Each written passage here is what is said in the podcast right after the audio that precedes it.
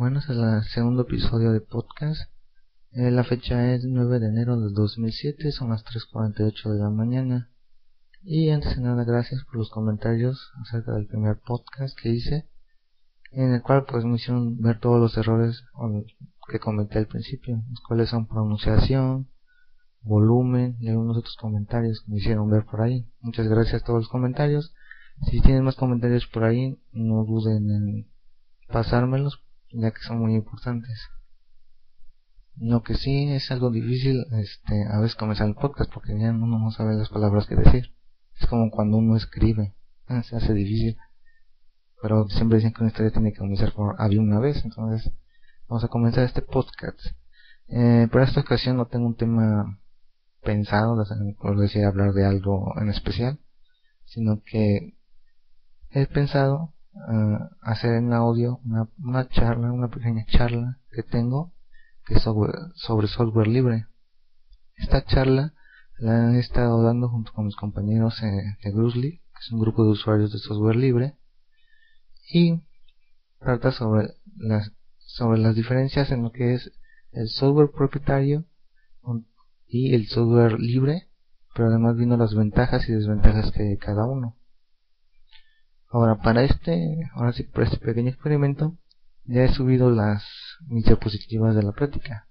Esas las pueden encontrar en www.slideshare.net diagonal tuxo diagonal quiere ser libre. Si no, nada más vayan a la dirección de SlideShare. Eh, tal vez la pronunciación se me haga algo difícil, entonces SlideShare se escribe S-L-I-D-E-S-H-A-R-E.net diagonal tuxoul y ahí verán todas las todas las todas las presentaciones de las charlas que iré subiendo conforme las vaya presentando. Ahora esta charla la he ido presentando como ya mencioné con mis amigos de Grusly en lo que es el proyecto Vive Linux que es este un proyecto creado por Razo y ya seguido por los demás del grupo en el cual se pretende dar a conocer el software libre a todas las escuelas principalmente lo que es la digamos así la primera fase y después darlo a conocer eh, a otro tipo de instituciones o, ¿por qué no a, pequeñas y medianas empresas en un, en un paso sucesivo? Esta charla también se ha presentado en un evento que fue en Puebla, se llama Enli 2006, en el cual les gustó y pues me hicieron el favor de invitarme. Y bueno, tal vez esta, este, esta charla sea algo aburrida para quienes son avanzados o medios avanzados mejor dicho intermedios y, tal vez ya no quieran escuchar este podcast. Pero bueno si es de las personas que son este apenas este newbies por decirlo así que apenas quieren saber sobre software libre o conocen un poco sobre software libre pero no están seguros si el poder si el querer usarlo o o quieren saber un poco más entonces yo les recomendaría que al menos escucharan esta charla, lo que es una opinión mía, un punto de vista mío, ya que no van a decir que porque vieron, porque es esta charla ya lo que se diga aquí es, es de ley, no. Esta charla yo, yo, he, compilado información de otros lados y he anexado también este, experiencia personal, que es poca, pero sobre el tema que es el software libre. Entonces puedes estar viendo las diapositivas al mismo tiempo que puedes estar escuchando este audio. Mejor dicho, este podcast. Bueno, pues si ya tienes las diapositivas, este, las estás viendo, pues comencemos con la charla. La primera imagen es una es una foto que tal vez a los que les guste mucho Windows no les gustará, porque ahí se ve este, una flama, el logo de Tux y el logo de este de FreeBSD Ahora, con el nombre de la charla quiere ser libre, no es de que estemos encerrados o estemos, este, tal vez, este, como en la Matrix, ¿no? Que estamos todos ahí y no, no sabemos que estamos cautivos o que alguien más nos tiene prisioneros. Tal vez de una forma muy metafórica podemos verlo, ya que muchos estamos atados a lo que es el software propietario. Bueno, entonces el título quiere ser libre. Vamos a ver primero las lo que lo que tenemos o lo que vemos primero con el software propietario, que es lo que en común todos sabemos. Si alguien no lo sabe es porque tal vez no, no se ha querido dar cuenta. vamos a ver características. Primero de características tiene un dueño. Entonces, por ejemplo, un ejemplo clásico de, un software que es el más común que vemos es Windows. Windows tiene un dueño. Entonces, ¿quién es su dueño? En este caso, Microsoft. Microsoft de es, es de Bill Gates. Bueno, que ya después ahora ya se dividió, es X. Entonces, el, el dueño del software es Microsoft. Si uso Windows, entonces el dueño es Microsoft. Si uso eh, el antivirus McAfee, el dueño es McAfee. Tiene una limitación de uso.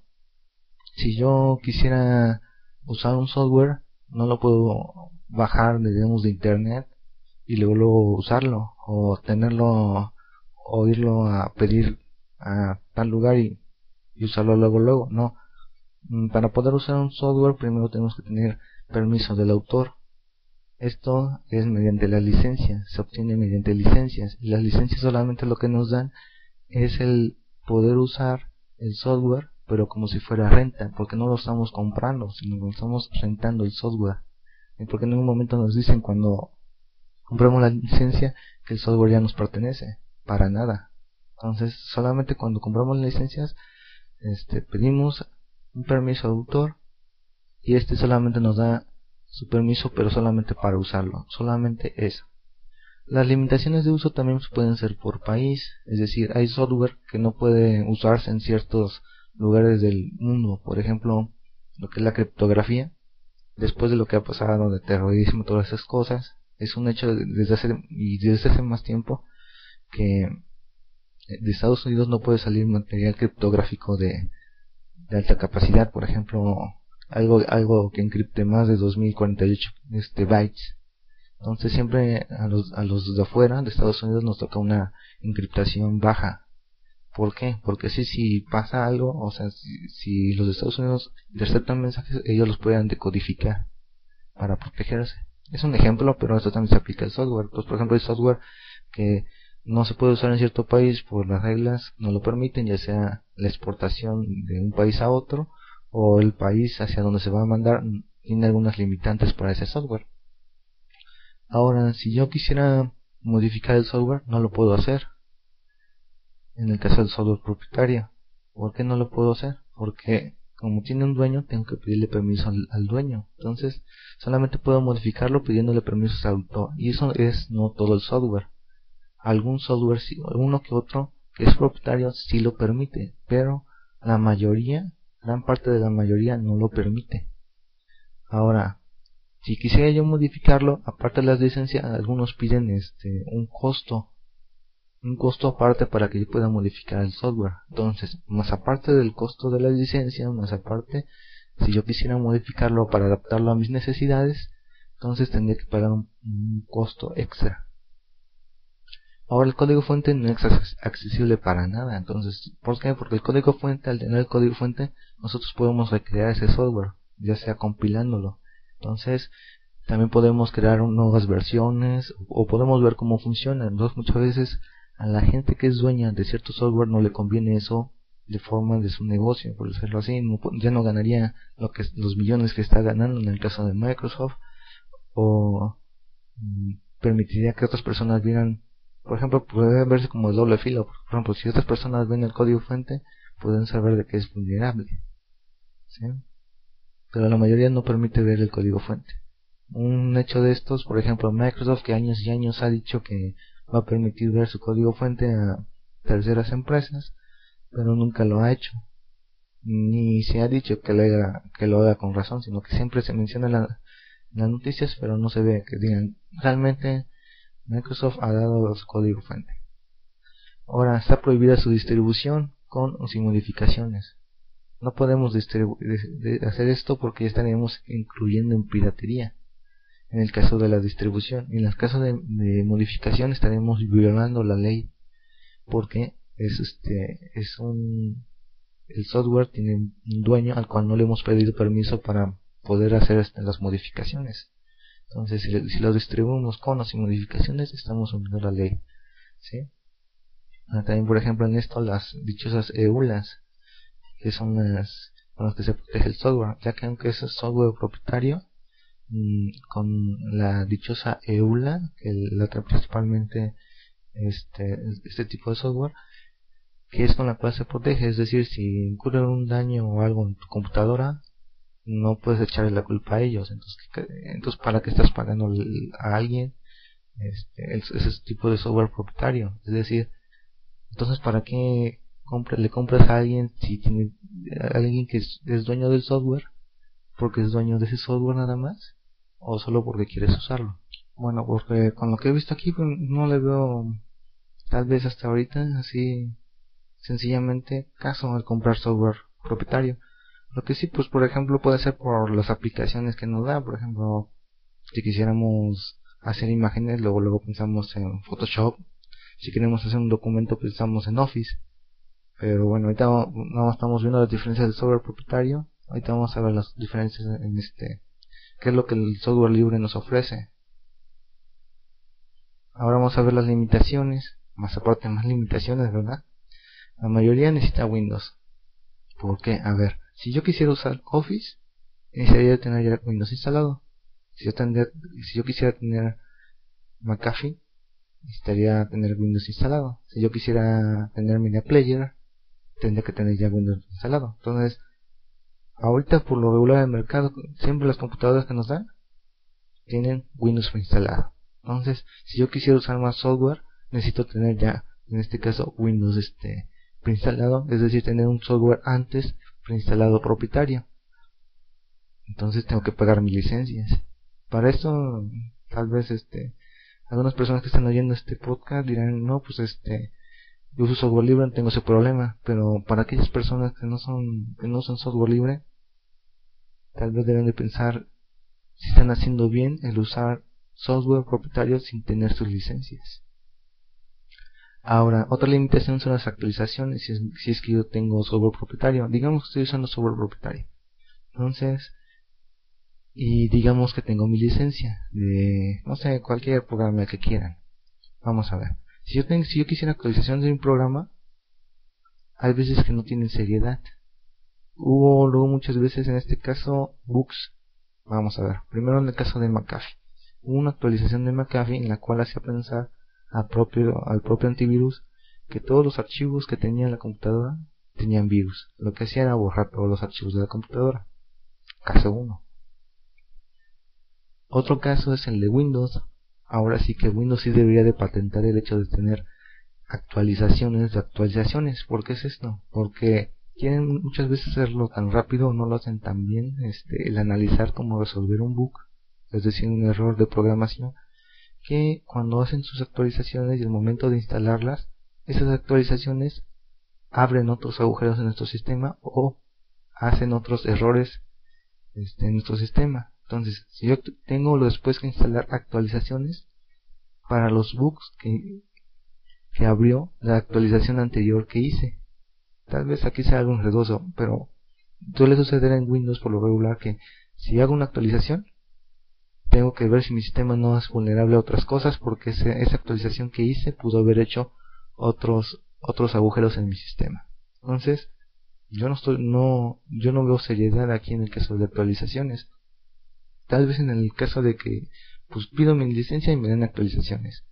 Muchas veces las actualizaciones, como ya lo dije, no son serias, porque en el caso de Windows suele suceder también que bajaron sus ciclos de actualización. Entonces, por ejemplo, si hay una vulnerabilidad grave en el sistema, este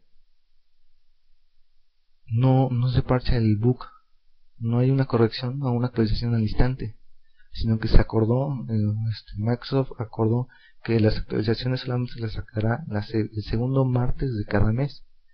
Entonces digamos que sale un bug grave en el cual puedan hackear una computadora rápidamente, solo pueden entrar a un sitio web y, y la vulnerabilidad sale un que les gustaría un, un, día 10 de un mes.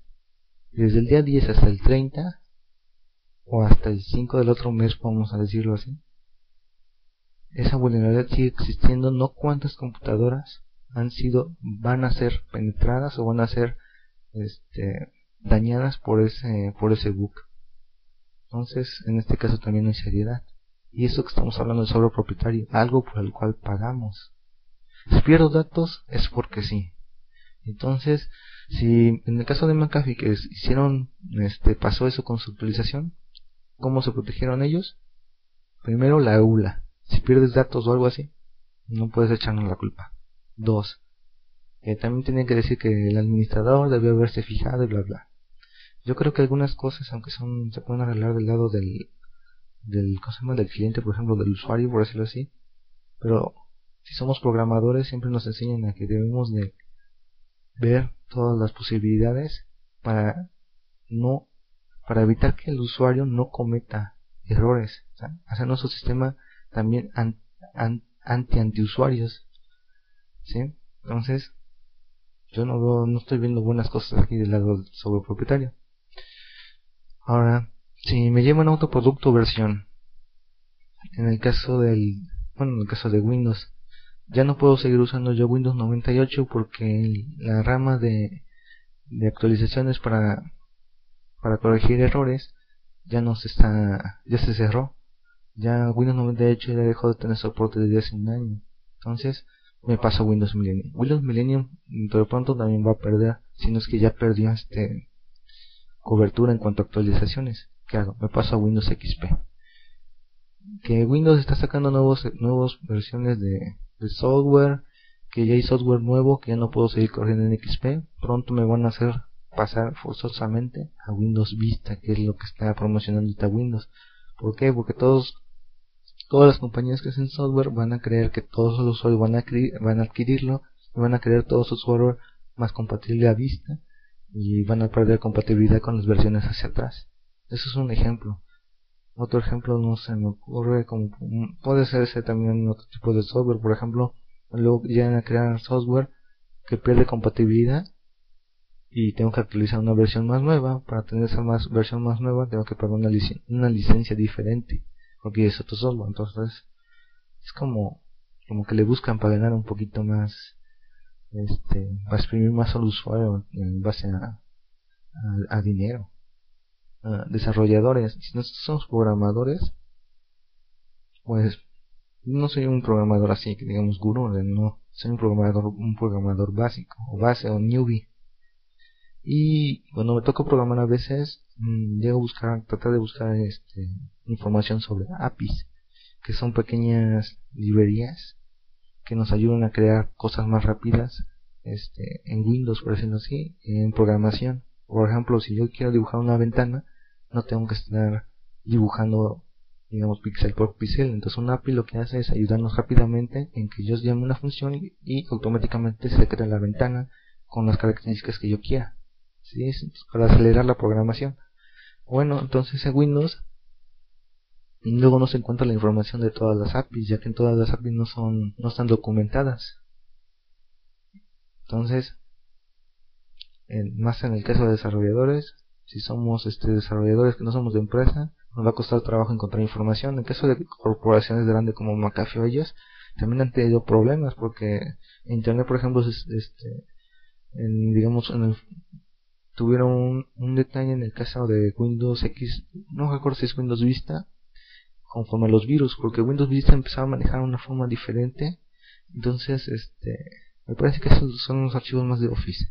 Que como, McAfee no tenía acceso al formato, vamos a verlo de este lado de formato, entonces McAfee no sabía cómo detectar nuevos virus en los archivos de Office 2003.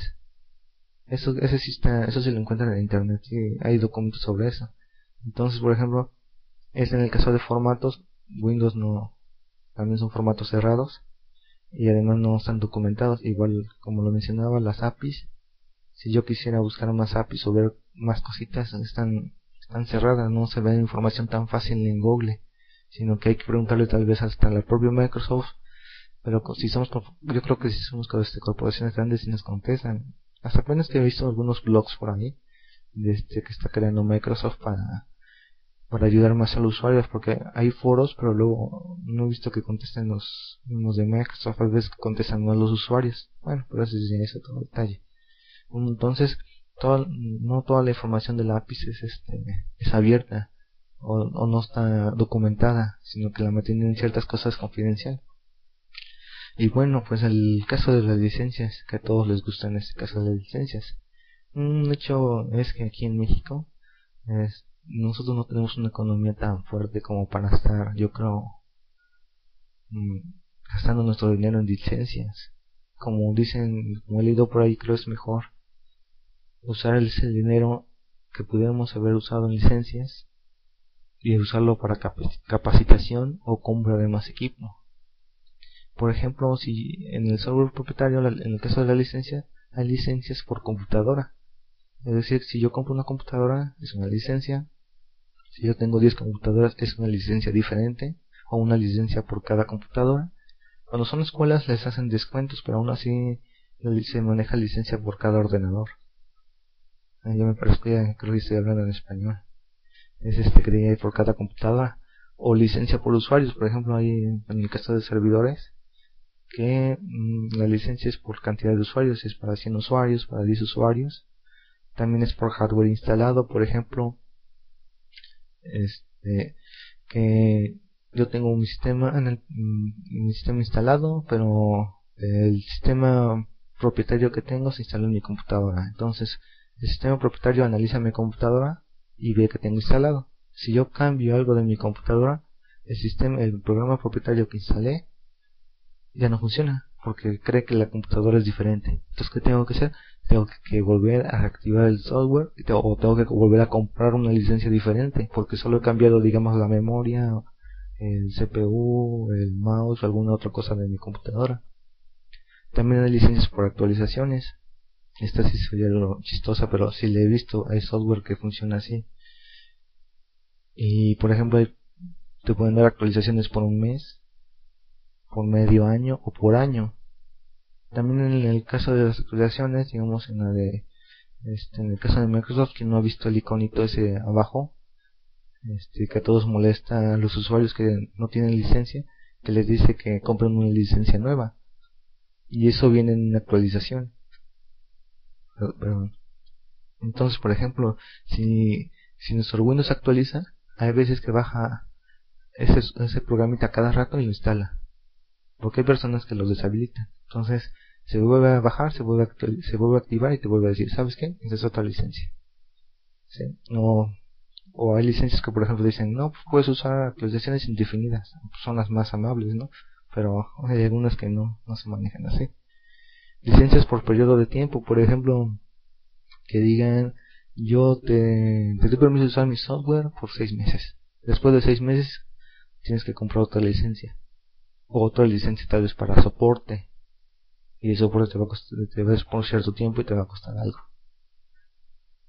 Y hay por acceso a internet. Por ejemplo esto lo he visto más en el caso de servidores. En servidores web y de correo y por ejemplo si hay paquetes que por ejemplo dicen tienes una licencia si, si este software va a funcionar en una intranet, en una red este, interna, esa licencia es para ti. Si quieres usar este software para yo ponerlo en internet que funcione bajo internet, tienes que comprar una licencia diferente que te va a costar más. O combinaciones, por ejemplo, puedes hacer licencias por combinaciones, por usuario y computadora, por hardware instalado, ya que también existen candados por hardware, entonces actualizaciones por periodo, cualquier combinación de las que, si están viendo las diapositivas, cualquier combinación de las que están ahí, de las que menciono, se pueden hacer. Hay unas muy raras, muy extrañas, hay unas que hasta se las inventan, yo creo, pero eso de la licencia, la verdad, es un problema. Protecciones, por ejemplo, o sea, ¿cómo se protege el software? Como lo mencioné, lo alcancé a mencionar, el, hay que, se, que lo hacen por hardware que utilizan candados. Es un pequeño dispositivo, ya sea USB, USB o LPT, que se conecta en la computadora. Si ese dispositivo no se encuentra, el software no funciona, porque dice que no se encuentra. Entonces, imagínense, si, si compramos un software, tenemos que comprar la cantidad de candados para ese software. Me parece que los candados no están tan baratos, la verdad les conozco ahí. Pues necesitamos comprar un candado para cada, cada computadora donde vamos a usar ese software, si ese software funciona con esos, con esos candados. O necesitamos cambiar o si nosotros cambiamos el hardware como lo mencioné hace rato necesitamos comprar una licencia nueva entonces eso ya es una lata para los usuarios que cambian mucho las cosas. De hecho háganos, creo hay unas versiones de Windows por ejemplo si ustedes cambian el mouse a otro puerto USB, ya no arranca, o ya no funciona el mouse. Es algo chistoso.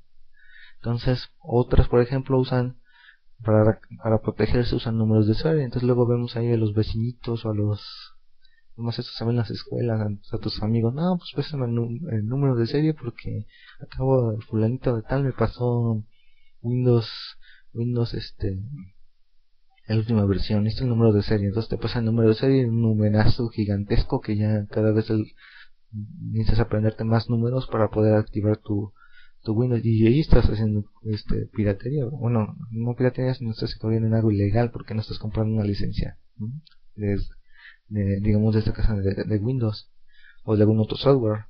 Entonces, hay algunos, por ejemplo, hay unos estos programas que son propietarios que se activan por teléfono. Tal vez esto no tiene tanto problema, pero digamos, estamos en México y el, software que queremos usar está en Estados Unidos, entonces tenemos que gastar la, la llamada hasta donde quisiéramos activar, hasta donde están las oficinas para poder activar el software. Otras son por internet. Pero en el caso de internet, bueno, yo soy algo podemos decir, no paranoico totalmente, pero sí mantengo mis expectativas a, Internet que es algo muy inseguro en realidad. Entonces, por ejemplo, si nosotros activamos un software por Internet, este software puede enviar información sobre nosotros.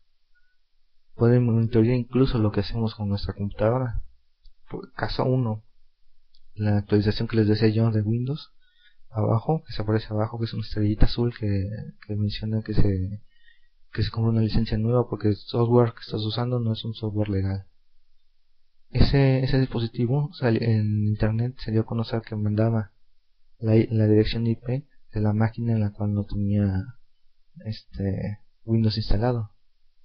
Perdón, este Windows instalado pero sin licencia. Entonces, ¿qué hace eso? Pues hace que este que, se, que Windows empiece a crear registros de nosotros cada vez que nos conectamos a internet. ¿Sí? Empiezan a decir, no, pues se conecta a internet. Pero ¿qué más pueden sacar? Con un, con un datagrama que tengan de, de nuestra IP, pueden saber hasta si usamos Windows, porque muchas cosas no se saben de Windows, o sea, cómo funciona internamente.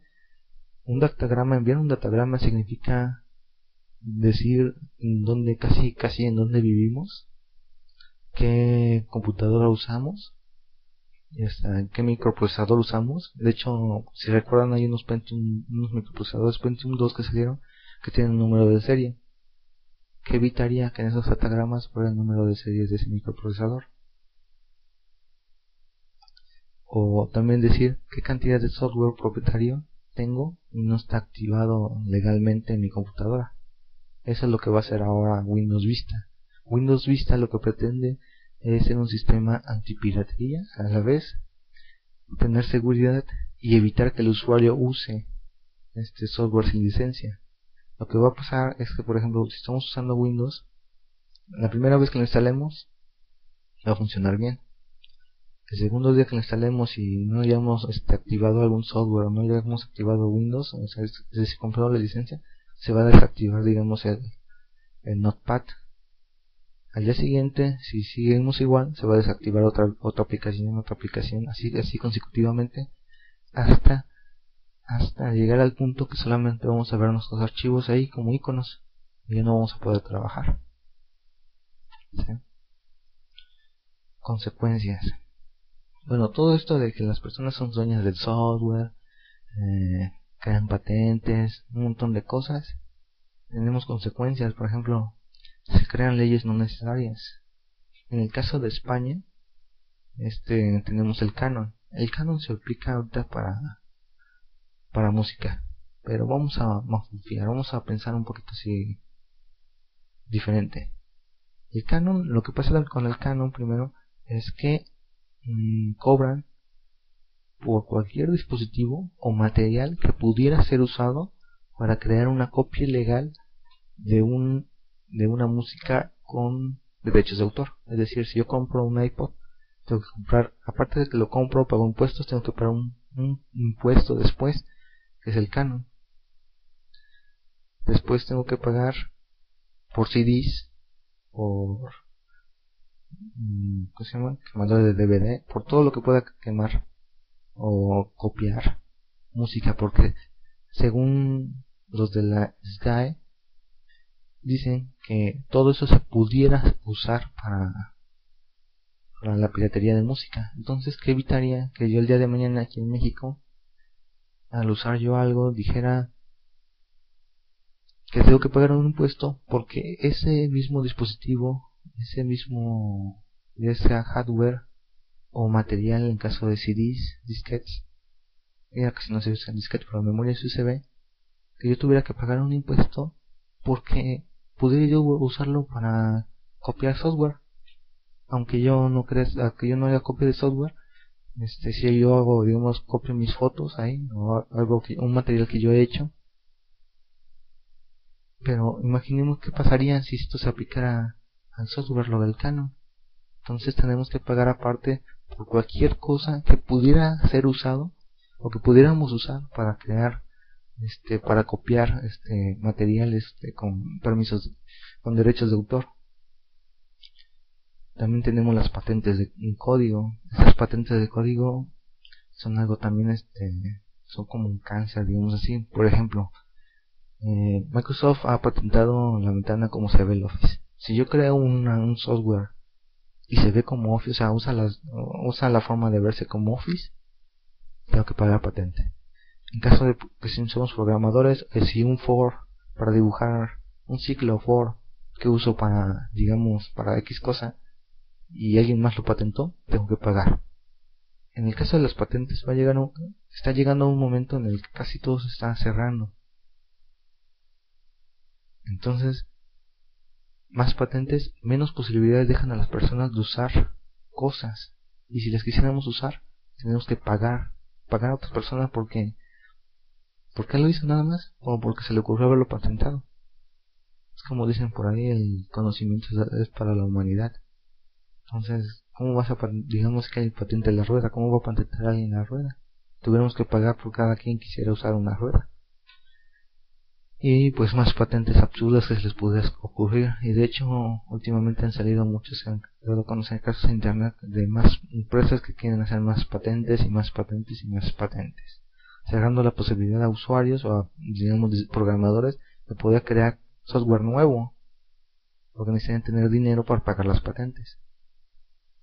Ahora, también dado a, que el software es cerrado, es costoso, tenemos que cerrar la piratería. En México hay leyes, de hecho, si hay leyes, han estado metiendo leyes, de hecho, este, apenas hoy en un podcast que ya está una ley en el Congreso, las noticias también se han hecho conocer, pero todavía no hay nada no se ha visto al 100% algo ya impuesto. Entonces, todavía creo que hay falta. Pero la, la piratería se ha dado base a eso. El software es costoso y difícil de adquirir. Entonces, aquí en la, en la diapositiva me pongo contacto del primer piso al tercer tipo. Lo que es la piratería. ¿Por qué? Primer tipo, vemos a una persona allá que está usando un software, software y lo está copiando. Segundo tipo, nos acercamos a esa persona y preguntamos qué, es lo que está pasando, qué es lo que ve y ella nos dice que este software y este software. Y que son los que maneja y los que vende. El tercer tipo, pues ya cuando decimos, pues pasamos una copia en el caso de amigos, o vamos a X lugar y que nos pasen este, que nos vendan una copia a un costo mucho menor de lo que se encontraría y eso totalmente es ilegal porque estamos y nosotros nos pusiéramos en el caso de las personas que hacen software creo que nosotros mismos también nos molestaríamos si algunas otras personas usan nuestro producto para sacar ventaja ellos mismos para ganar algo ellos mismos y no nos dan algo a nosotros vamos a ponernos como del lado de los creadores del software propietario si nos ponemos del lado de nosotros al del, usuario lo hacemos porque es más barato es más fácil de, conseguir pero creo que estamos incurriendo en algo ilegal. ¿Cierto no? Estamos incurriendo en algo que no debería de ser.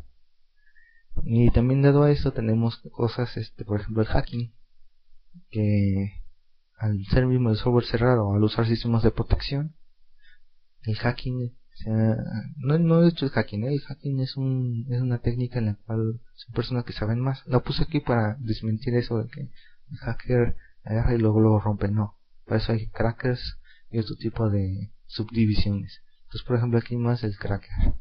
Entonces, este, pero son las técnicas de hacking les llaman. Entonces hacen ingeniería inversa para romper los candados de los software y poder usarlo. Y también se han hecho los cracks, que son para pequeños programitas que bajan y ya les permiten usar un software. Pero esos programitas también que bajamos gratis para desbloquear según nuestro, nuestro sistema y poderlo usar sin pagar, este también nos dan virus y nos dan ciertas cosas. Por ejemplo, speedware, este virus, keyloggers, todo lo que termina en adware, no speedware, ¿vale? Entonces, también no tenemos de dónde, ¿cómo se llama? No tenemos por qué estar bajando esos programas y seguir usando software que se necesite pagar si no lo podemos pagar. Entonces, estamos viviendo como como escondidos de decir yo una persona. Entonces, por ejemplo, ¿por qué tú usas software? ¿Por qué si ya sabes de software libre, por qué te gusta seguir usando software privativo o software propietario? Me decía que porque le gustaba la adrenalina. Me quedaba yo, ¿por qué la adrenalina? Porque eh, como las películas, en un momento siento que me va a llegar aquí un, dos, tres, este, el FBI me va a caer y ya este, ¿cómo se llama? Así me van a llevar y todo. Entonces creo que eso no tampoco es el caso de las películas. ¿sí? Ahora también hay otros sistemas de, protección que tiene el software y que saldrán más. Pero por ejemplo, vamos a no otra vez, vamos a pensar cosas locas. En este caso, vamos a ver en caso de la privacidad. Los sistemas de protección, hay algunos que están usando ya virus para proteger su propio software que no se pueda copiar. Vamos a ver, digamos, los casos de, de rootkit. En la música hubo un caso de Sony en el cual si yo insertaba mi disco de música, eh, automáticamente instalaba un software con el cual este protegía el mismo compacto para que no se pudiera copiar. Pero este mismo software tiene vulnerabilidades y, eh, y hacía que personas fuera de mi computadora desde internet se pudieran conectar a mi computadora. Eso es un rootkit. Entonces Sony empezó a usar virus para proteger su música. Bueno, algunos lo, consideran como virus, algunos como rootkits, como se le conoce. Entonces, si Sony está haciendo eso para la música, ¿qué impide que empresas de software usen virus para proteger sus propias creaciones? Yo creo que nada. Y bueno, el software propietario se ha demostrado que nos da gratis muchas cosas. Pues, aunque no lo crean, si nos da gratis muchas cosas. En el caso de virus, nos dan virus, nos dan speedware, keyloggers, este, ¿qué más? Mm, no, muchas cosas más, un montón de etcétera, que todos creo, ya sabemos, por ejemplo, todos ya conocemos un antivirus, ¿por qué? Porque nuestro sistema es propensa a virus. Conocemos los, los speedware, los anti-speedware, porque sabemos que hay programas que se ponen con nuestro sistema y pueden espiar lo que nosotros estamos haciendo y muchas cosas más también por ejemplo como el mismo software es cerrado eh, también tenemos lo que son nuestros archivos son marcados en el caso de Office en el caso de sus documentos de Word se hizo conocer un, un documento en la parte de Europa que un diputado no sé dijo cosas malas sobre un gobernante. Ese gobernante analizó el archivo que le hicieron llegar y supo quién era. ¿Por qué? Porque en ese archivo de, digamos, de Office, porque fue un archivo de Office, este, iba la información de la computadora, qué usuarios habían, por qué usuarios había pasado el documento, qué Office usaron y tantas cosas más. Entonces aquí estamos viendo como software es privativo, es cerrado, tiene un dueño, necesitamos pedir permiso. Si necesitamos pedir permiso, no lo podemos usar libremente. Este, luego los conceptos de piratería los han cambiado. Piratería, por lo que sé, piratería es el hecho de que yo haga una copia de un software y este software yo lo venda y gane y tenga yo una ganancia. Eso es piratería. Pero también hay otras personas que lo modifican y dicen piratería es solamente el hecho de pasar. Pero también hay la posibilidad de hacer una copia privada. Entonces ya por el solo caso de que haga una copia, algunos dicen que ya está haciendo piratería. Entonces ya como lo que vemos aquí de software Propietario creo que hemos visto muchas cosas bonitas sobre el software propietario. Ya mencioné, ya mencioné que tiene un dueño, que es cerrado, que si yo quisiera hacer algo tengo que pedir permiso, tengo que pagar por él, por cualquier cosa, no cualquier cosa, por algo que yo quisiera hacer con él, como ya vimos. Y si yo quisiera modificarlo a mis necesidades como empresa, no puedo hacerlo. Algunos me permitirán hacerlo y si me permiten tengo que pagarlo. Y tampoco sabemos qué es lo que realmente hace con nuestra computadora. a hablar de Windows porque Windows es un claro ejemplo y es el que empezó esta moda del software propietario. No sabemos cómo funciona. Realmente hay hackers que se dediquen a estudiar para saber exactamente todo lo que hace Windows, pero por ahí dicen que no, no sabrán con certeza todas las funciones que hace. Todas las funciones que tiene que ejecutar para hacer una para ejecutar algo. Es decir, no sabemos para dibujar una ventana qué procesos hace atrás para poder hacer esa, esa ventanita. Si hace todos los necesarios o si hace algunos más que no debería de hacer, como los dichosos problemas que tenido de privacidad. Bueno, eso creo que ya, ya hablamos mucho del software propietario. Vamos a ahora hablar del software libre. El software libre no es libre porque sea gratis, sino que es libre, se entiende libre porque por el hecho de que nos da libertades que hacen que este libre, que sea software libre, pero software libre de libertad, no libre de gratis. Entonces vamos a ver. Entonces todas las todo todo comienza por una vez, por una por había una vez. Entonces la historia comienza con Richard Matthew Stallman, que fue la persona que comenzó a ver eh, este cómo cómo iba el software. Y fue el que hizo lo que el que empezó a hacer todo lo que es el movimiento de software libre. Pues algunos lo dicen que es el creador o el padre del software libre. Y pues él crea el término GNU en 1986 todo esto se dio porque um, Richard Matthew Stallman estudiaba en el MIT este tecnológico Instituto Tecnológico de Massachusetts y él era desarrollador pero le decían, ¿sabes qué? La historia que se comenta, voy a resumirla para que no sea tan larga. Le decían a él, ¿sabes qué? Lo que desarrolles aquí, tienes que, firmar un contrato de confidencialidad y de secreto, o sea, para que no diga hacia afuera cómo si es un software o lo que está desarrollando X. Y pues a Richard Stallman no le gustó esa idea. Él pensaba en que todo debe de ser libre, como el conocimiento. Él mencionó mucho las recetas de cocina. Si nosotros quisiéramos usar un software, debemos usarlo como las recetas de cocina. O mejor dicho, el código fuente. Y así pasarlo entre nuestros amigos y todo eso.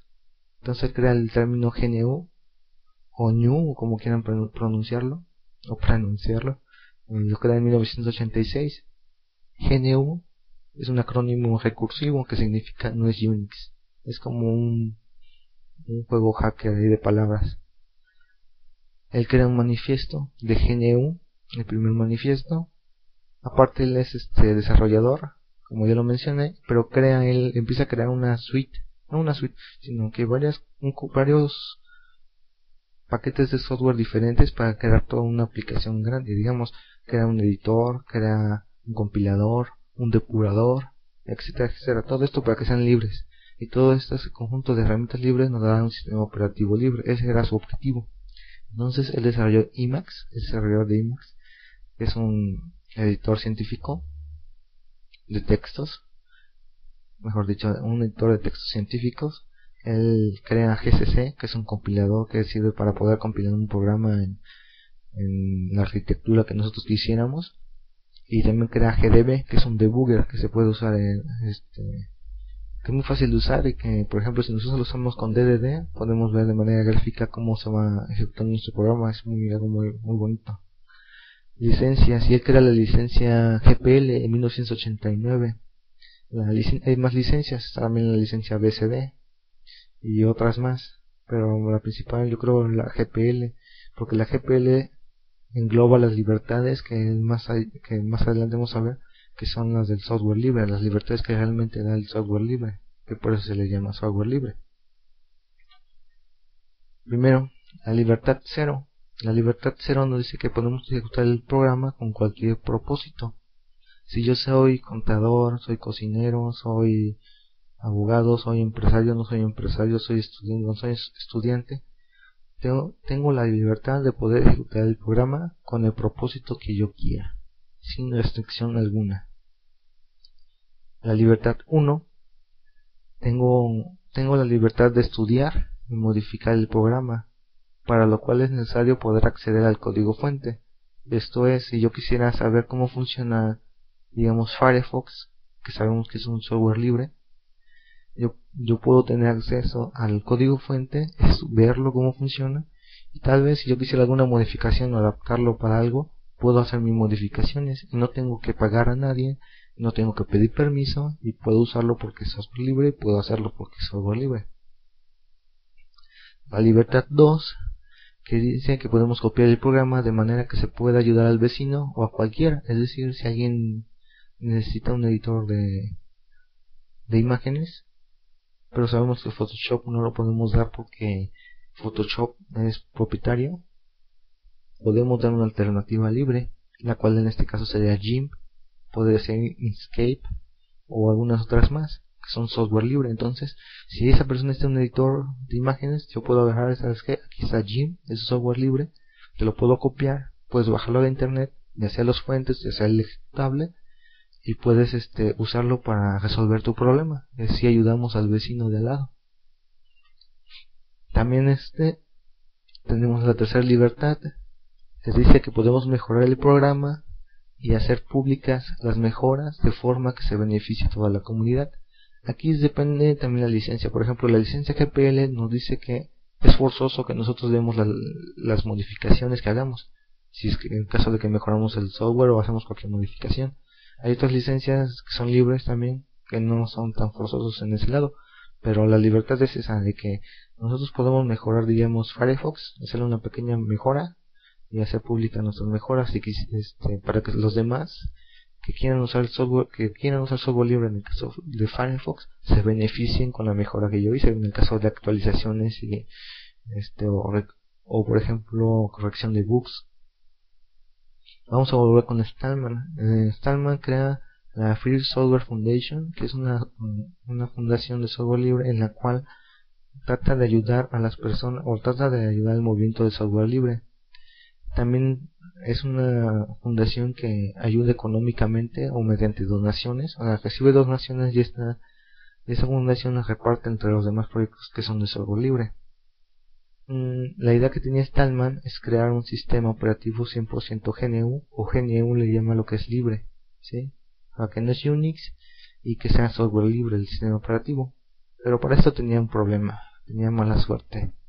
Porque para suerte un sistema operativo necesitas tener aplicaciones de hecho, un sistema operativo es el kernel. O así le algunos, algunos pueden, hay conceptos diferentes. Porque un sistema operativo no es todas las aplicaciones y todo lo que vemos. El sistema operativo en sí, como lo menciona Linus Torvalds, que lo vamos a ver ahorita, un sistema operativo realmente no se ve, no se debe de ver. El sistema operativo solamente debe de estar escuchando a los programas para ver qué necesitan y el sistema operativo darle recursos, por ejemplo, necesitas memoria, le da la memoria, necesitas disco duro, te doy disco duro, pero no interactúa directamente con el usuario, sino que lo que lo hace que interactúe con el usuario son, las interfaces gráficas, que son aplicaciones de terceros, es decir, hay una aplicación en medio entre el sistema operativo y el usuario. Así lo entiendo yo, pero pueden entenderlo de otra forma, sería cuestión de leer un poco. Mm, y bueno, entonces para la mala suerte se tiene que hacer código. ¿Por qué? Porque ya sabemos que para hacer digamos, alguna aplicación que ya está hecha del lado propietario, tengo que hacerla, pero para hacerla tengo que empezar desde cero. No puedo decirle a las personas que tienen el código propietario que me lo pasen. Esto sería totalmente, aparte ilegal, no, no, es, no, no lo harían. Entonces se tiene que hacer el código, este, también porque hay código que no se puede reusar por el caso de patentes o licencias que está, que que Office patentó esta forma, entonces ya nadie más lo puede usar, entonces se tiene que hacer una forma diferente de ventana para poder trabajar y que sea software, siga, siga siendo software libre. También otra, otra que tenemos de mala suerte es que el hardware es incompatible. Mm, lo que lo que ha hecho Microsoft es que se ha aliado muchas, con muchas empresas de hardware. Eh, de hecho, Internet puede encontrar que tiene una alianza con Intel para hacer que sus microprocesadores trabajen de manera óptima con ese microprocesador. Entonces, si Intel solamente tiene licencia con uno, digamos con Microsoft, tiene licencia, tiene acuerdo con Microsoft, se va a centrar más a él porque Microsoft está pagando. Entonces, hasta y muchos más, ¿no? Pues en el caso de Intel, pero puede ser otro más, tarjetas gráficas, aceleradoras gráficas, modeware, más micro, otros microprocesadores, digamos AMD y otros más, discos duros, todos los dispositivos es incompatible porque se tienen que hacer los drivers. En este caso, como lo mencioné, los fabricantes luego no cooperan. O luego se tiene que recurrir Muchas veces hacen ingeniería inversa, que es ilegal, para poder dar soporte a un, a un, a un X hardware. Pero sin más peros. Es hardware incompatible. Eh, apenas fue en el, en el que fue el año pasado, ya que estamos en el, en el 2007 eh, y por ejemplo fue una representante de Intel que decía que ya estaban mirando más al software propietario, entonces es un punto bueno por Intel. Y que ya estaban haciendo más cosas compatibles para que si no tuvieran más problemas, porque ya se están dando cuenta que el software libre está siendo una alternativa real para empresas que ya lo están usando y se los están pidiendo para que sean compatibles. Entonces ellos se enfocaban más a lo que es la, distribución de Debian. Entonces, por ejemplo, ellos ya, están dando los pasos para poder dar compatibilidad ATI se anunció por ahí, no sé si en barra punto o en otro portal que ya estaba, ya había librado sus drivers. Nvidia no estoy seguro si lo está abriendo, pero por ahí creo también ya está haciendo algo para que Nvidia pueda dar sus drivers los pueda abrir a la comunidad y pueda ser software libre y los demás puedan aportar más ideas y se pueda usar el software libre porque no puedes usar software libre este con software propietario en las licencias nomás más no hay unas licencias libres que se te permiten usar solo con software propietario para el software propietario lo uses con software libre luego hay veces que software propietario te prohíbe eso. Bueno aparte de esto uh, para Richard Stallman tenía para más mala suerte ataques por compañías ya sea por anuncios de televisión o por chismes por ejemplo no, siempre han visto por ahí que no falta un eslogan que diga usa Windows, usa Windows porque Linux no sirve o usa software propietario porque el software libre por ser libre no sirve y porque tiene bugs ese tipo de ataques ¿no? entonces eso, eso se ha visto y se, y se verán más todavía yo creo en estos días sobre el del lado del software propietario software libre, hacia el software libre. Bueno pero entonces para Richard Stallman que quería hacer un sistema operativo libre ya tenía las aplicaciones pero le faltaba el núcleo. Ahora sí lo que es el corazón del sistema operativo para que administrara todos los recursos de la computadora y le diera y le diera acceso a dispositivos que fue lo que mencioné hace rato con el hardware incompatible y todo eso. Entonces por ejemplo en el caso de Richard Stallman tenía que hacerlo todo desde cero que es de que de hecho todo se hizo desde cero pero este tenía que comenzar un proyecto aparte, aparte de Richard Stallman de hecho yo no sabía se estaba haciendo un kernel que se llama el kernel creo HURT, algo así, que trabaja con pequeños servidores. Entonces, Richard Stallman mencionaba que era una idea muy compleja para ese tiempo, entonces no, no, se, no se hubiera tenido listo un kernel para hacerlo funcionar. Su sistema, un, el sistema operativo libre. Entonces, pero para su buena suerte, se encuentra en Finlandia una persona llamada Linus Torvalds. Linus Torvalds es un estudiante mm, de la Universidad de, Finlandia, no recuerdo el nombre, pero él usaba para su trabajo un sistema operativo que se llama Minix y este también usaba Unix, pero se da cuenta que él tenía que pagar altas licencias o algo costos para poder usar ese Unix o ese Minix. De hecho, hay en el video de código Linux se ve en un corto que él menciona que es más fácil hacerse que uno se haga el, sistema operativo porque es costosísimo conseguirlo para estudiantes, a uno siempre estudiantes, y, en ese entonces era, eh, en ese entonces pues, era también difícil para que alguien lo consiguiera, porque por lo mismo de, los de lo que era costoso, no era tan fácil de conseguir.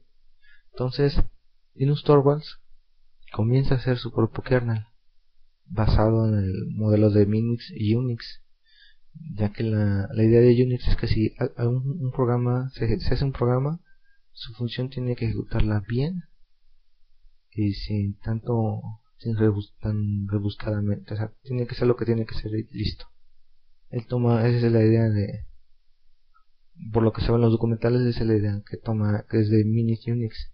Él crea su propio kernel en 1991 lanzando la convocatoria hacia los grupos que eran de Usenet. Y pues bueno desde ahí hasta ahora lo que es el kernel de Linux ha avanzado tremendamente. Se han integrado millones de líneas de código y tiene dos ramas actualmente, la 2.4 y la 2.6. La 2.4 por lo regular la combinan para servidores y la 2.6 para usuarios comunes, pero la pueden usar indistintivamente. Y soporta la mayor, ya, ya soporta la mayor cantidad de software, de hardware, perdón, que cuando comenzó. Entonces Linux Torvalds este, registra la, propia marca Linux, esto por el propósito de que a alguien más no le ganara. Y sí, porque por ejemplo, imagínense si alguien más usted registrar Linux, él tendría que, pagar por usar, estar usando el nombre de Linux. Entonces, él registra el nombre de Linux para cuidar su mismo nombre, el mismo nombre de su kernel, y para que, para que quien lo mencione no haga mala referencia o mal uso de ese nombre también crea una, una organización que se llama Linux International y utiliza para su kernel el modelo de la GPL2, es decir, lo hace software libre, conforme a las libertades que vimos hace rato. Que vimos hace rato, perdón, que escuchamos hace rato.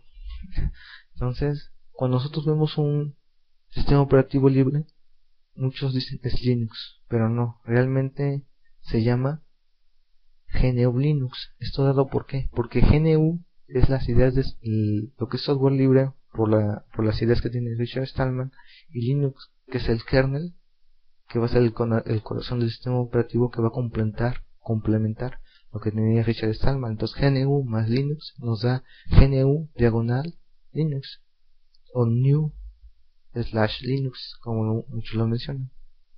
Y así ya se pudo este, contener el, el software libre. Como vemos, yo no, hasta ahorita creo llevo menos tiempo mencionando el software libre, no he dicho ninguna restricción que me dé el software libre. ¿Sí? No, no he visto malas, malos peros. El software libre se maneja licencias también para protegerse en el hecho de que, pues, como el mismo software libre, no se responsabiliza de pérdida de datos, pero eso también lo hace el propietario con la EULA y la diferencia es, ahí es que pagamos por usar el software. En este lado no pagamos por usar el software. Podemos descargarlo de internet. Podemos, como ya dije con las libertades, podemos acceder al código fuente. Podemos usarlo como queramos. O sea, pero no, no sé hasta, hasta ahorita qué peros le encontramos en diferencia al software propietario. Pero bueno, en las aplicaciones que tenemos en software libre, actualmente tenemos muchísimas. De hecho, la distribución que uso, ahorita que estoy al frente de la computadora, la distribución que uso se llama Debian. Esa es la distribución Debian. Ahí puedo yo contabilizar más los paquetes, porque es la distribución que uso. Checo la página de Debian, dice www.debian.org y aquí me dice, por aquí me dice la cantidad de paquetes, dice Debian GNU diagonal Linux ofrece más de más que un sistema operativo puro. Viene con unos 15.490 paquetes, programas precompilados distribuidos en un formato que hace más fácil la instalación de su computadora. Imagínense 15.490 paquetes de uso libre. No, no tenemos que pagar por él. Pero también, ¿cómo se llama? El hecho de pagar por él a la hora de adquirirlo porque si queremos el soporte tenemos que ahora si queremos necesitamos gente que nos dé soporte ahorita vamos a mencionar pero para adquirir ese software para que yo lo use para que yo pueda tener productividad con ese software no tengo que pagar nada ni siquiera por modificarlo ni nada la verdad a mí sí me fascina mucho hablar de software libre porque creo que es muchísima la libertad que nos da Aplicaciones disponibles. Tenemos aplicaciones desde Ofimática, tenemos desde la más compleja que es OpenOffice. Aquí en mi sistema tengo AviWord, que es otro parecido al Word de Office. tengo Evolution, lo que sería Outlook. En OpenOffice tengo OpenBase, aquí me dice, es para administrar base de datos, o este OpenOffice Calc para hojas de cálculo, Draw para crear dibujos y logotipos, Impress lo que sería el para diapositivas, el Mat para crear fórmulas científicas, el Writer que es el, el procesador de textos en sí, de diseño gráfico, aquí tengo más aplicaciones de diseño gráfico, tengo tengo GIMP, tengo Inkscape, tengo Stencil, tengo Sodipody, que son varias aplicaciones para crear este diseño gráfico y además es vectorial, esto es de que si una imagen la hacemos grande no, no se pixelea, no pierde este calidad. Entonces, el software libre también tenemos herramientas de calidad. Servidores, aquí en servidores son muchos de que hablar, tenemos de servidores web, FTP, este correo y también tenemos de protección, es decir, tenemos servidores este para digamos en el caso de correo tenemos anti-spam, tenemos antivirus, en el caso de web tenemos proxies o tenemos este caches para que si se hace una petición en una red, una computadora hace una petición, las demás computadoras aprovechan la petición que se hizo antes y no se hagan una petición nueva a internet. O sea, muchas cosas muy muy nuevas y cosas extremadamente fuertes. Podemos, podemos manejar este nuestro muro de fuego ya totalmente integrado en nuestro sistema que se llama IP tables o IP tables como le dijeron en inglés no soy muy bueno en inglés así que perdonen la pronunciación en inglés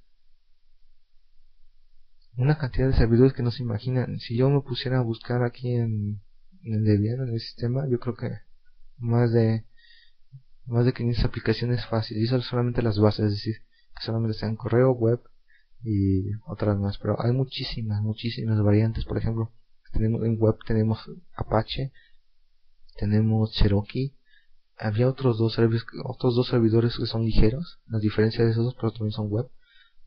tenemos otros 10 servidores web diferentes a, esos dos. En el caso de web, tenemos también, en el caso de FTP, tenemos por FTPD, FTPD que, que su orientación es diferente. Por ejemplo, por FTPD es más a la seguridad y BSFTPD es para manejar también cuotas y eso. Yo sí lo veo, pero creo que mencionan más que los otros de seguridad. Que no es necesario que nos hagamos bolas. Pero de servidores tenemos una gran cantidad de servidores. Es más, déjenme ver si puedo ahorita en el sistema sacar algunos.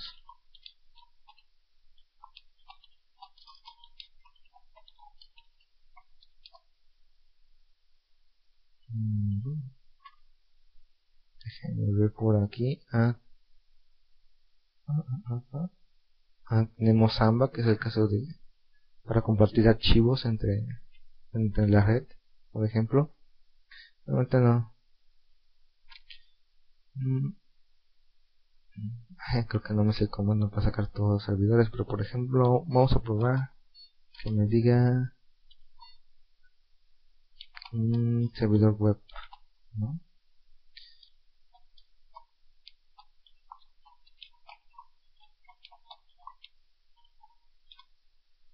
Bueno, tenemos... Ah, creo que no me sacó el ligero. Bueno, aquí me menciona Apache 2. Me menciona Apache 1. Me menciona... Ah. Mm, creo que no se hice bien la búsqueda. Déjame intentar de nuevo. Mm, vamos a intentar por... Ah, ya sé, por aptitud. Aptitud es un programa con el que uso. La ventaja de hacer este podcast es que aquí no es tanto tiempo. Si estuve haciendo la, la presentación, no podría darme el lujo de hacer esto en vivo, ¿no? más que nada por el tiempo. Vamos a ver, vamos a ver. Aquí está. Muy bien, ya encontré. Miren, tenemos Vamos a ver servidores. Aquí me sigue mostrando Apache. Sus diferentes versiones. Ay, ahora no cuento la...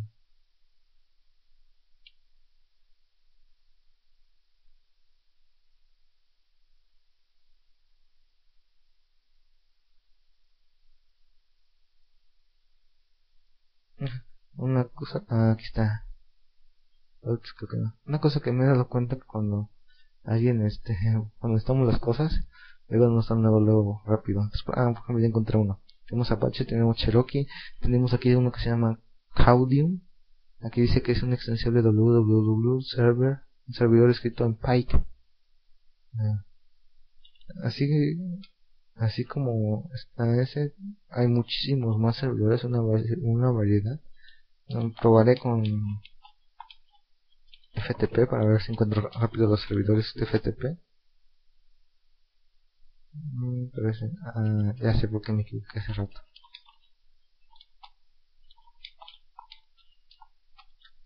Es que uso dpkg y aquí debe ser otro comando para buscar los servidores web. Entonces, ah, por ejemplo aquí hay otro, se llama Araneida. Es un programa, un servidor web programable escrito y extensible en, en Libs en el lenguaje Lips. Vamos a intentar la última búsqueda.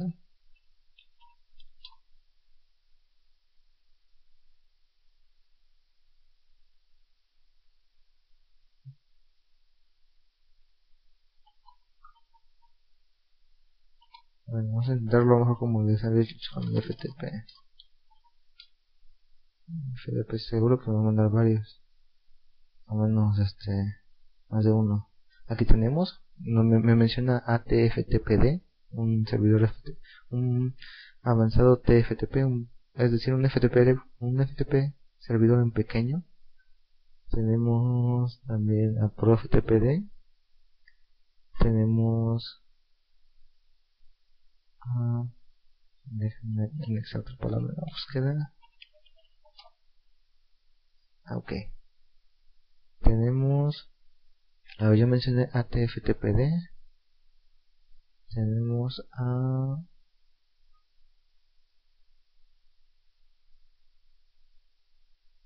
FTPD. FTPD SSL, que es el mismo servidor FTP, pero que maneja seguridad. Tenemos también a InetUtils FTPD otro servidor FTP, FTP, perdón. Tenemos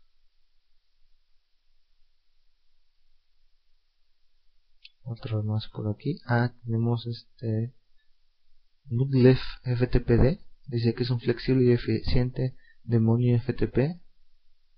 Tenemos también a, Pure, Pure FTPD o Pure FTPD ya había yo mencionado ProFTPD tenemos a ver cuál otro sale por aquí es que el FTP es más fácil de buscar porque hay menos aplicaciones. De hecho yo estoy viendo una lista. Puse las palabras FTP de servidor y sale una lista como de cuatro páginas aquí de todas las aplicaciones que puedo yo bajar que es software libre y que están relacionadas con esa palabra y aquí está también FSFTPD que es el otro que les había este, comentado Aquí hay otro, WZDFTPD, que es otro servidor. Hay tantos, hay tanta variedad. Porque por lo mismo de que es software libre, permite la creación. Y por ejemplo, si un usuario dice, mm, yo, yo veo este servidor FTP, pero yo quisiera agregarle más, y es programador, agarra, y por lo mismo de la licencia libre, de la libertad que le da, puede agarrar ese mismo software libre y crear una variación crear, darle añadidos, mejorarlo o modificarlo a sus necesidades y crear un, algo diferente. Eso es lo, poderoso que, el lado que yo le veo al software libre. También tenemos aplicaciones de entretenimiento, algunas por ejemplo ahorita tienen problemas por las licencias que en futuro esperemos ya, ya, no, ya las tenga. Por ejemplo, tenemos a Totem, que es para ver video y todo eso. Greenbox para escuchar podcasts, este radio de internet y y ¿cómo dice? Aquí dice organizar y reproduce su música, su colección de música. Reproductores de CD, tenemos este para ver la televisión también, un montón de aplicaciones de entretenimiento, multimedia, tenemos tenemos editores por ejemplo de audio Audacity extractores de música de CD tenemos tengo aquí otro extractor de música por ejemplo acá este se llama Serpentine y el otro extracto se llama Juicer los tengo los dos instalados no sé para qué pero bueno ahí están los dos instalados. No me causa problemas y eso libre también hay, otro que es MPlayer pero MPlayer tiene no es totalmente tan libre porque MPlayer usa algunos codificadores que son propietarios. Entonces ahí MPlayer todavía tiene ahí cierto ciertos detalles por arreglar para que sea 100% libre. Tenemos de comunicación. Yo creo que tenemos los navegadores web. En el caso aquí tenemos bueno aquí yo he visto Galeón Epiphany Firefox y Mozilla. Mozilla pero en el caso de ¿cómo se llamaba? Netscape. ¿sí? entonces y aún así hay más. Por ejemplo hay uno en consola un, un navegador web en consola que se llama Links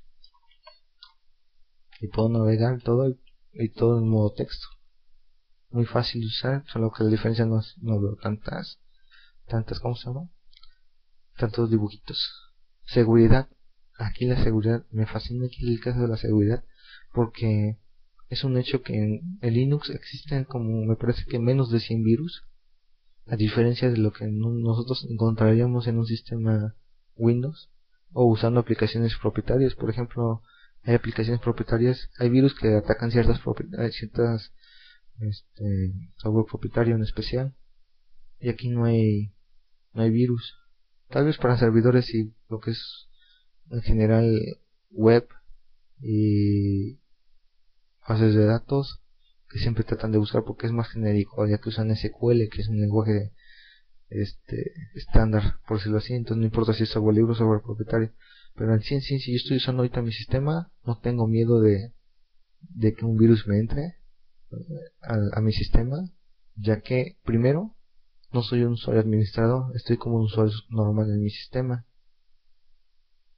Y además el kernel que tengo es una de las últimas versiones para evitar este errores comunes. Entonces cada vez que hay una actualización en el kernel se, actualiza y soy menos propenso a vulnerabilidades. El kernel mismo integra el, muro de fuego, el firewall, ¿sí? Entonces es lo que lo hace también que sea muy rápido en el caso del muro de fuego. Yo aquí el muro de fuego lo administro con una aplicación que se llama Firestarter. Firestarter. Bueno, cosa de pronunciación en inglés. Y aquí me menciona las IPs que han tratado de entrar. O que me han mandado un paquete, pues. Y el muro de fuego los ha detenido. Entonces, como el muro de fuego está integrado al kernel, lo hace muy rápido de funcionar. Y para administrar yo el muro de fuego hay aplicaciones muchas sí para hay aplicaciones que tal vez puede ser tan difícil entonces nos pasamos a otra y que puede ser más fácil para que nosotros administremos nuestro propio muro de fuego. También hay herramientas de criptación en el caso de que yo uso Game que es un este un messenger no un messenger sino que es un mensajero instantáneo multiprotocolo yo puedo tener clientes de Hotmail, clientes de Yahoo, ICQ, ICR, este, ICR, IRC, perdón, IRC, y todos en la misma ventana. Y estarlos viendo ahorita. También tengo de, ah, también de Gmail, puedo estar viendo mis cuentas de Gmail, a mis amigos de Gmail, o de Haber.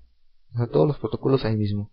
Entonces hay un plugin que este, por ejemplo, en el primer podcast ustedes saben si no lo han visto oído perdón si no se los recomiendo este veo una herramienta que se llama Festival este plugin con Game nos permite que Festival nos lea los mensajes mediante voz los mensajes que nuestros amigos nos envían a las ventanas que nosotros este, por ejemplo si alguien estamos platicando con alguien y nosotros decimos hola no pasa nada pero si alguien nos contesta y nos dice hola Festival lee el mensaje de texto y lo convierte en voz y Festival nos da por una voz el mensaje que nuestro amigo nos dio.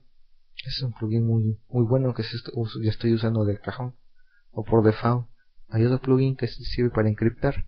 Si la otra persona tiene que usar a fuerza game, game, perdón, game y tener el plugin de encriptación y así cuando los dos usen el mismo plugin de encriptación se envían los mensajes encriptados entonces si alguien está interceptando los mensajes, pues ya se puede se puede evitar que esa persona se entere de lo que nosotros decimos. También en seguridad ahí se conocen como túneles. Este, se, puede, se puede enviar por túneles la información que nosotros tenemos, ya sea por el servidor de SSH, que es el más común. Cosas muy fascinantes, la verdad, en software libre. Y bueno, muchas cosas más. Los que ustedes, una aplicación que ustedes piensen, me, refiero a la aplicación, ya está.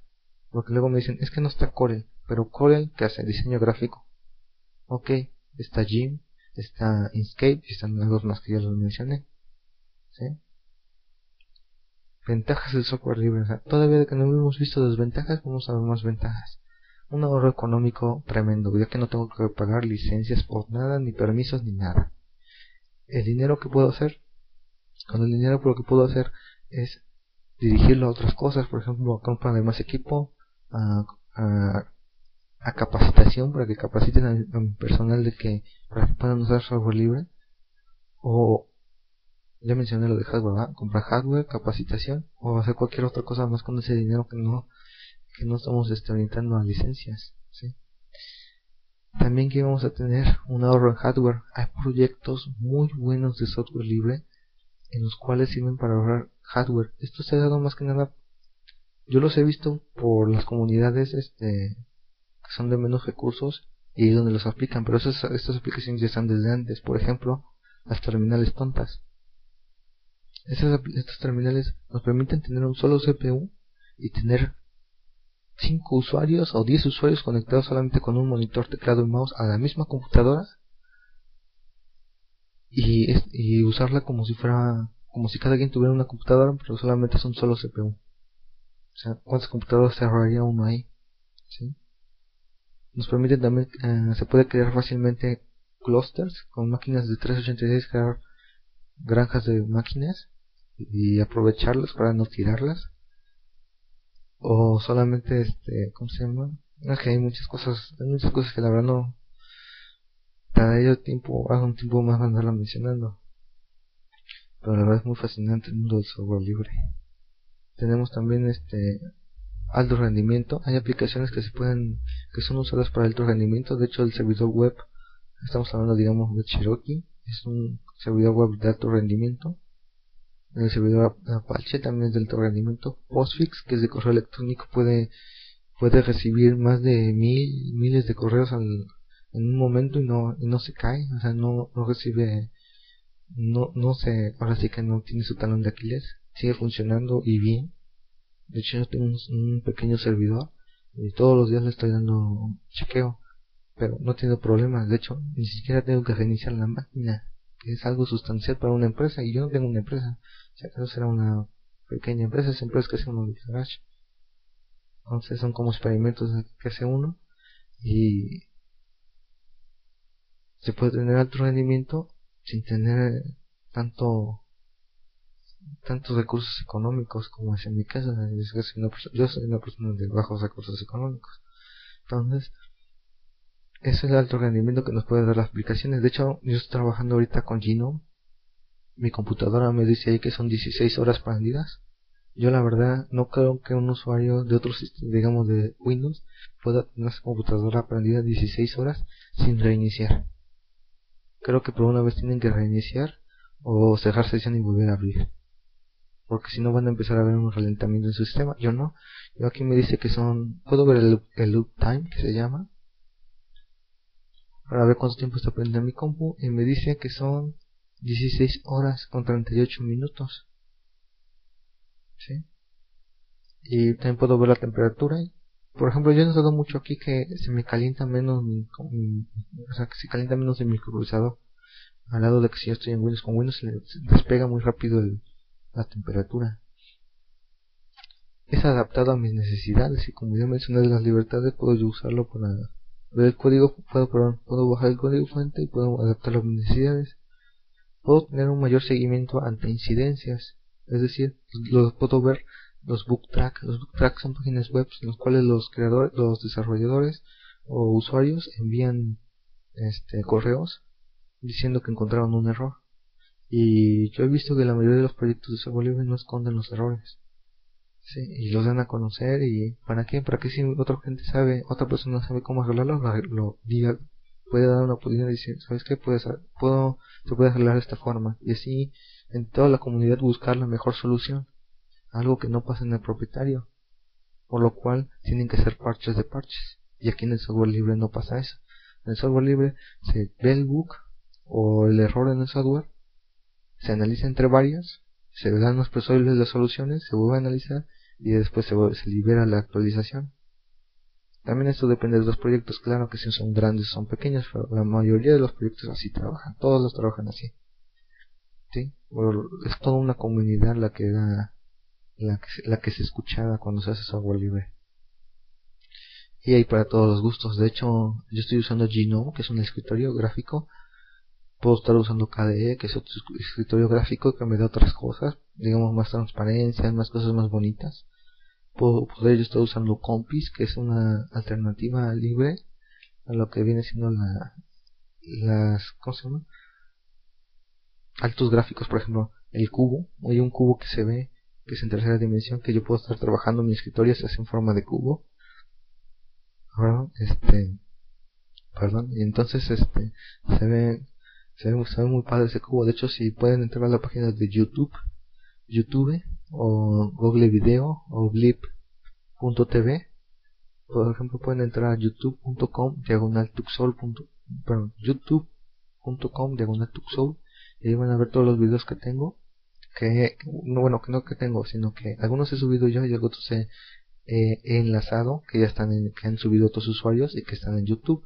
Por ahí van a ver algunos que son, que usan tecnología que se llaman, que son este, videos en los cuales se ven computadoras que usan Compis, Beril, este, que son los escritorios gráficos. Bueno, un agregado de escritorio al entorno gráfico y se ve muy, muy padre, la verdad. Hasta es tecnología que ya tenemos desde antes, desde el software libre y que apenas vista va a sacar dentro de unos días. O de otros, sí, porque creo que va a salir en, en, este enero. Entonces, tenemos eso entre las incidencias. Puedo seguir yo más cómo se desarrolla un un book, cómo se va arreglando. Para todos los gustos. Y pues conocimiento, información, toda la información es libre. Hay la, información se puede conseguir en todos lados. Por ejemplo, en Google, o Google, eh, este, un subproyecto, una subpágina, por ejemplo, que nos lleva a buscar este. La voy a mencionar ahorita. Ah, está rápido. Por ejemplo, la página es Ah, está en Google este, en inglés. está en la página de Google en inglés, la tengo en español. Entonces déjenme pongo en inglés. Y también saca. Ok, aquí está. Ups, no, no la encuentro.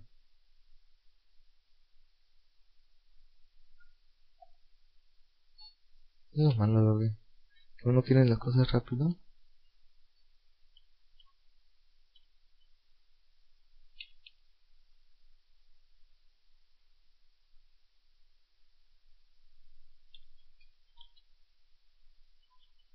No les encuentra uno de volada cuando no las necesita.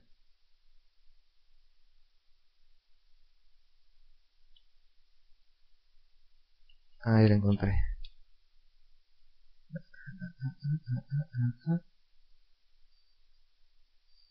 bueno, la dirección es... Puse aquí la página de, Chile. Pero bueno, tiene su proyecto Google en el cual es un, está de una sección para buscar todo lo que es este software libre. Y estoy accediendo bajo www.google .com linux. Y es el buscador que me da de Google Search y me aparece Linux. Entonces ahí puedo buscar más documentación que documentación hay de todos lados. Hay eh, como dije Google hay en este listas de discusión hay foros hay how to's hay este también hay grupos de usuarios. Por ejemplo nosotros que estamos en Cuautla que es el grupo de usuarios de Gruslik no estamos tratando de dar a conocer aquí el software libre para que más personas lo usen y no tengan que estar viviendo bajo el software propietario y tener que estar pagando cosas que no puedo estar pagando y aprovecharlas para otras cosas. Ahora, hay unos mitos también que dicen al usar hack, al usar el software libre. Sí, porque si no uso software libre ya soy así, ¿no? Entonces, unos mitos son el que se vuelve hacker. Dicen, yo uso software libre y soy hacker. para nada. Para una persona que está usando Linux, lo que siempre se recomienda es que sea autodidacta y estar leyendo. O estar pidiendo asesoría para estar para poder usar el software libre, ya que no hay una persona centralizada que te dé todo toda la ayuda. Entonces, siempre va a estar dispersa, a menos que el desarrollador tenga tiempo y te pueda ayudar. También otro es que mi computadora es impenetrable. Un hecho es de que todo el software es hecho por humanos, por lógica va a tener errores, así de sencillo. Entonces, lo que sí tiene la ventaja del software libre es que se actualiza más seguido que el software propietario y además se, actualiza cuando son actualizaciones son mejor hechas que en, que Linux. Claro, también puede, como hay humanos los que intervienen en el proceso, también puede haber un error por ahí. también eh, que digan que nunca falla, llega a fallar también. Ningún software es perfecto. Y también porque dicen, algunos puristas dicen, ya uso software libre, ya nunca uso software propietario. No, aquí lo que este, luego comentan, si nosotros necesitamos algo, tenemos que usarlo, no importa si sea propietario o software libre. Claro, que si es propietario tenemos que pagar nuestras licencias para poder usarlo, ¿verdad? Vamos a ver la, la privacidad. Pues como han visto la privacidad se guarda muy bien, ya que como software libre, todos, todas las personas, digamos, hay una aplicación. Esa aplicación hace uso de mis datos. Otra persona en el mundo puede estar bajando ese mismo software ver, bajar el código fuente y analizarlo, así como en otras partes del mundo bajan el mismo código fuente y lo analizan. Si encuentran algo en el software, luego luego lo dan a conocer para que eso se arregle y no y no dañe a otros usuarios. Entonces hasta aquí yo creo que hemos hablado muy bien del software libre.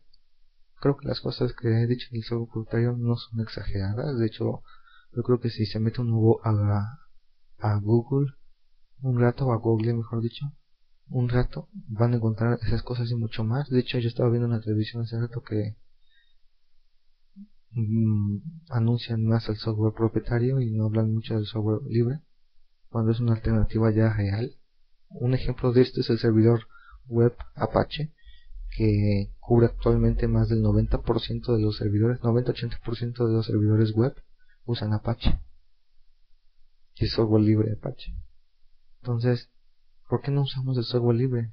Primero unos dicen que tienen miedo al cambio. Que porque el software libre va a ser muy diferente al software propietario. No es nada. De hecho ya el software libre tiene muy buenas interfaces gráficas para no hacerse tan difícil a, a los usuarios. Dicen que falta documentación. Como ya lo mencioné, la documentación existe por montones. La cosa es que si queremos buscarla. Porque por ejemplo una vez me dijeron, este, ayúdame a buscar un manual para un servidor web un servidor para donde correr. ¿Cuál estás buscando? SendMail. ¿Y dónde ya buscas en la página de SendMail? Sí, pero no encuentro. Bueno, aquí están esos manuales. Ups, pero están en inglés. Entonces yo creo que ahí el detalle es que no encontramos información, sino que, nosotros podemos leerla y podemos, este, porque encontrarla la podemos encontrar fácil. La cosa es que pues si está en otro idioma tenemos que echarle dos kilos para leerla. También hay traducciones, eso sí que no digo que no, hay traducciones también al español y a otros idiomas pero por eso, por eso también tienen miedo y no lo usan.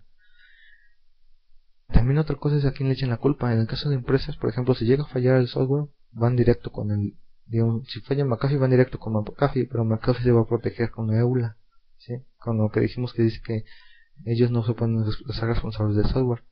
Entonces, por ejemplo, en el software libre no hay, no pasa eso, ¿sí? O sea, no hay a quien echarle la culpa, ya que luego sucede que es la misma comunidad la que hace un, solo proyecto de software libre, un, un, software, digamos.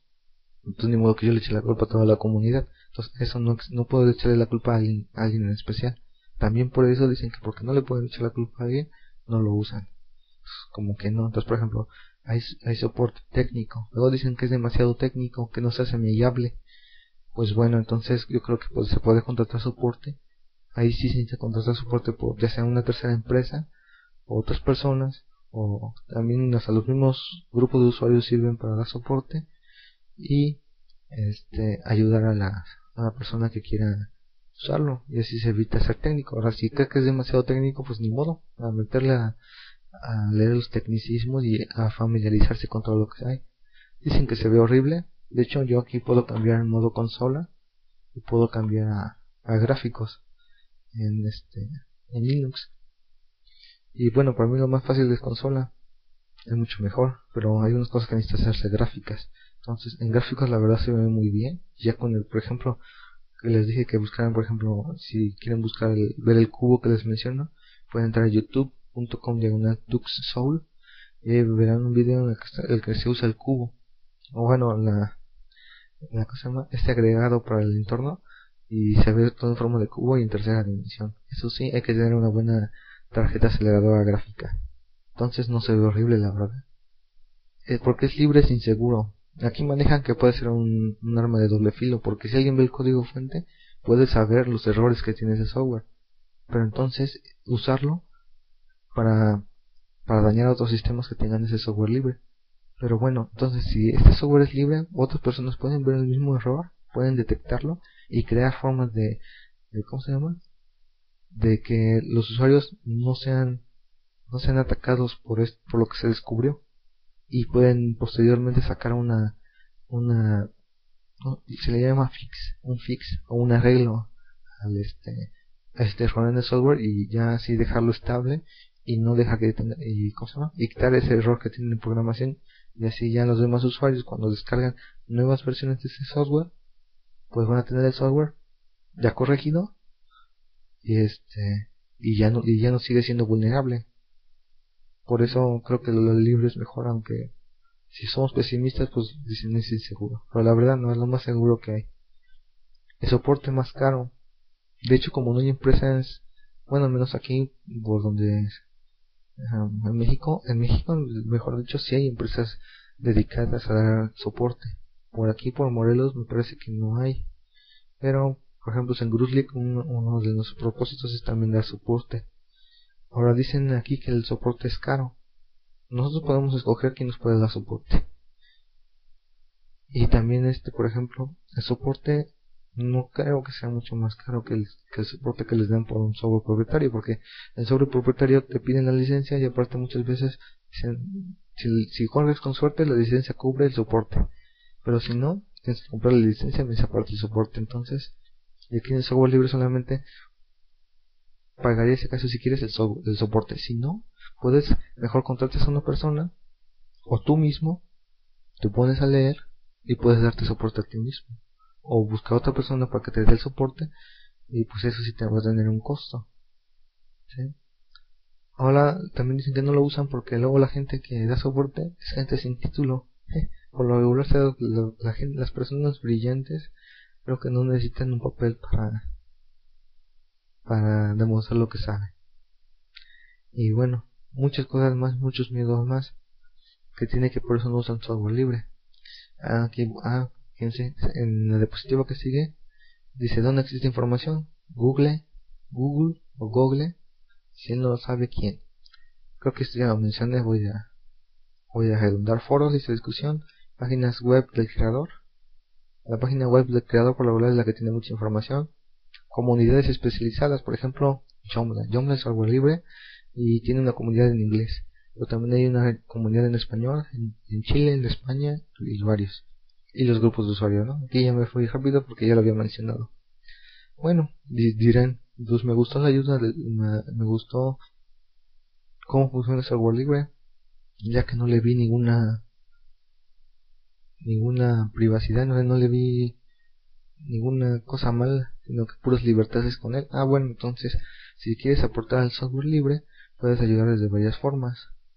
Una de ellas es siendo traductor. Puedes ayudar a traducir documentos, puedes ayudar a probar como tester, puedes, si eres diseñador, a diseñar. De hecho, hay una película hecha con software libre que se llama Blender y la película se llama Open, es Open Movie o Elephant's Dreams la pueden ver en internet o en el mismo de YouTube. Es una película libre, es decir, no es de libre distribución también. No tienen que pagar por bajar la película y nada de eso. bueno, si quieren ayudar al proyecto, recomendarles comprar los, los compactos y ustedes ayudan al proyecto, pero no es algo primordial, pero se recomienda para que ustedes ayuden. Y bueno, voy a dar la página para que quienes quieran ver la película, perdón, eh, la página es www, vamos a ponerla aquí en Google, es Elephants Dream, para que ya le mencione la página, que es orange.blender.org o r a n g e así como suena b de barco l e n d e r punto org. Y van a ver la, una página la página de Elephant Dreams y aquí dice que está bajo licencia Creative Commons. Es decir aquí les va a decir lo que a lo que ustedes tienen permiso con esa licencia. Que ustedes bueno déjenme lo ubico fácilmente. Eh, creo que sí lo ubico. Ah ok aquí está. Como es una película libre, tiene licencia Creative Commons. La licencia es de atribución, por ejemplo, pueden compartirla y pueden hacer derivadas de esa misma película si lo desean. Se pueden conseguir las fuentes de la película y todo lo demás de la película y ustedes pueden usarlo. Sería algo como verlo como software libre pero aplicado a esta película, lo que es películas. La verdad Elephant Dream es un, se ve muy bien para lo que los este, para hacer software libre dirían por ahí.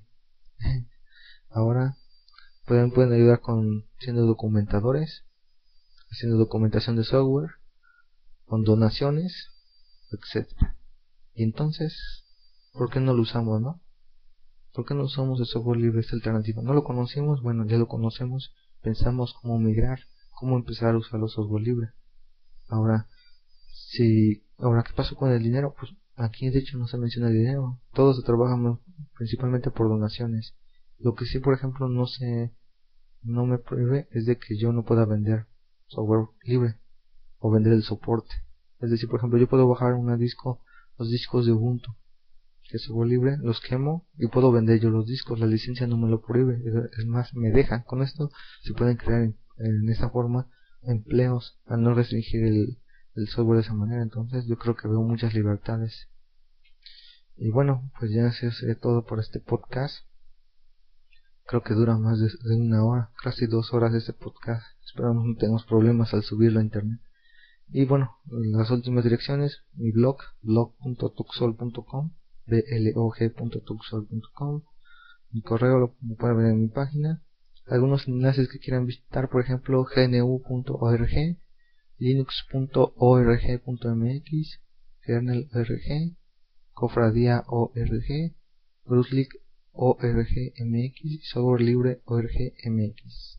Algunos planetas, MX Planetas Linux, MX Planeta Linux RG, mx.planetalinux.org, eh, faltan los puntos, planeta.cruzlic.org.mx, planeta.tuxol.com, algunos eventos que son de nivel, nivel país, por ejemplo en México, que es el consol.org.mx y un evento que era que solo hasta solo en Morelos, que es el SICOL, SICOL.org.mx y nos, ahorita no sabemos si se vuelve a hacer la otra edición, pero esperemos que que sí sea. Bueno, creo este podcast ya terminó y pues si ustedes tienen comentarios, quieren anexarnos cosas al material o de hecho si ustedes tienen amigos y dicen, no, sabes que me gustó este material, pues compártanlo con ellos para que conozcan lo que es el software libre. O si no les gustó el software libre, pues bueno, creo que no hay nada que decir más que, pues bueno, pues, porque también tal vez no todos los usuarios les gusta el software libre. Entonces, a mí me gusta el software libre principalmente porque persigue algo más que físico, es, es, una, es algo ético y moral. Y por consiguiente pues tienes tantas libertades que la verdad a mí me gusta mucho y lo recomiendo. Y bueno eso es todo. Y pues bueno mi nombre es Mario Rosabal Salgado. Ya para los que escucharon el primer podcast saben quién soy. Y esperemos sus comentarios y recomendaciones. En algunos en algunos en algunos este, páginas en algunos videos dicen por ahí este, hasta la próxima o hasta mañana. Pero no sé, entonces hay que ver una frase que podamos decir al final, como, ah, No sé, alguna frase cuando me pueda yo despedir, pero es con ajustes del post. Bueno, hasta luego. Este, bytes, como dirían por ahí.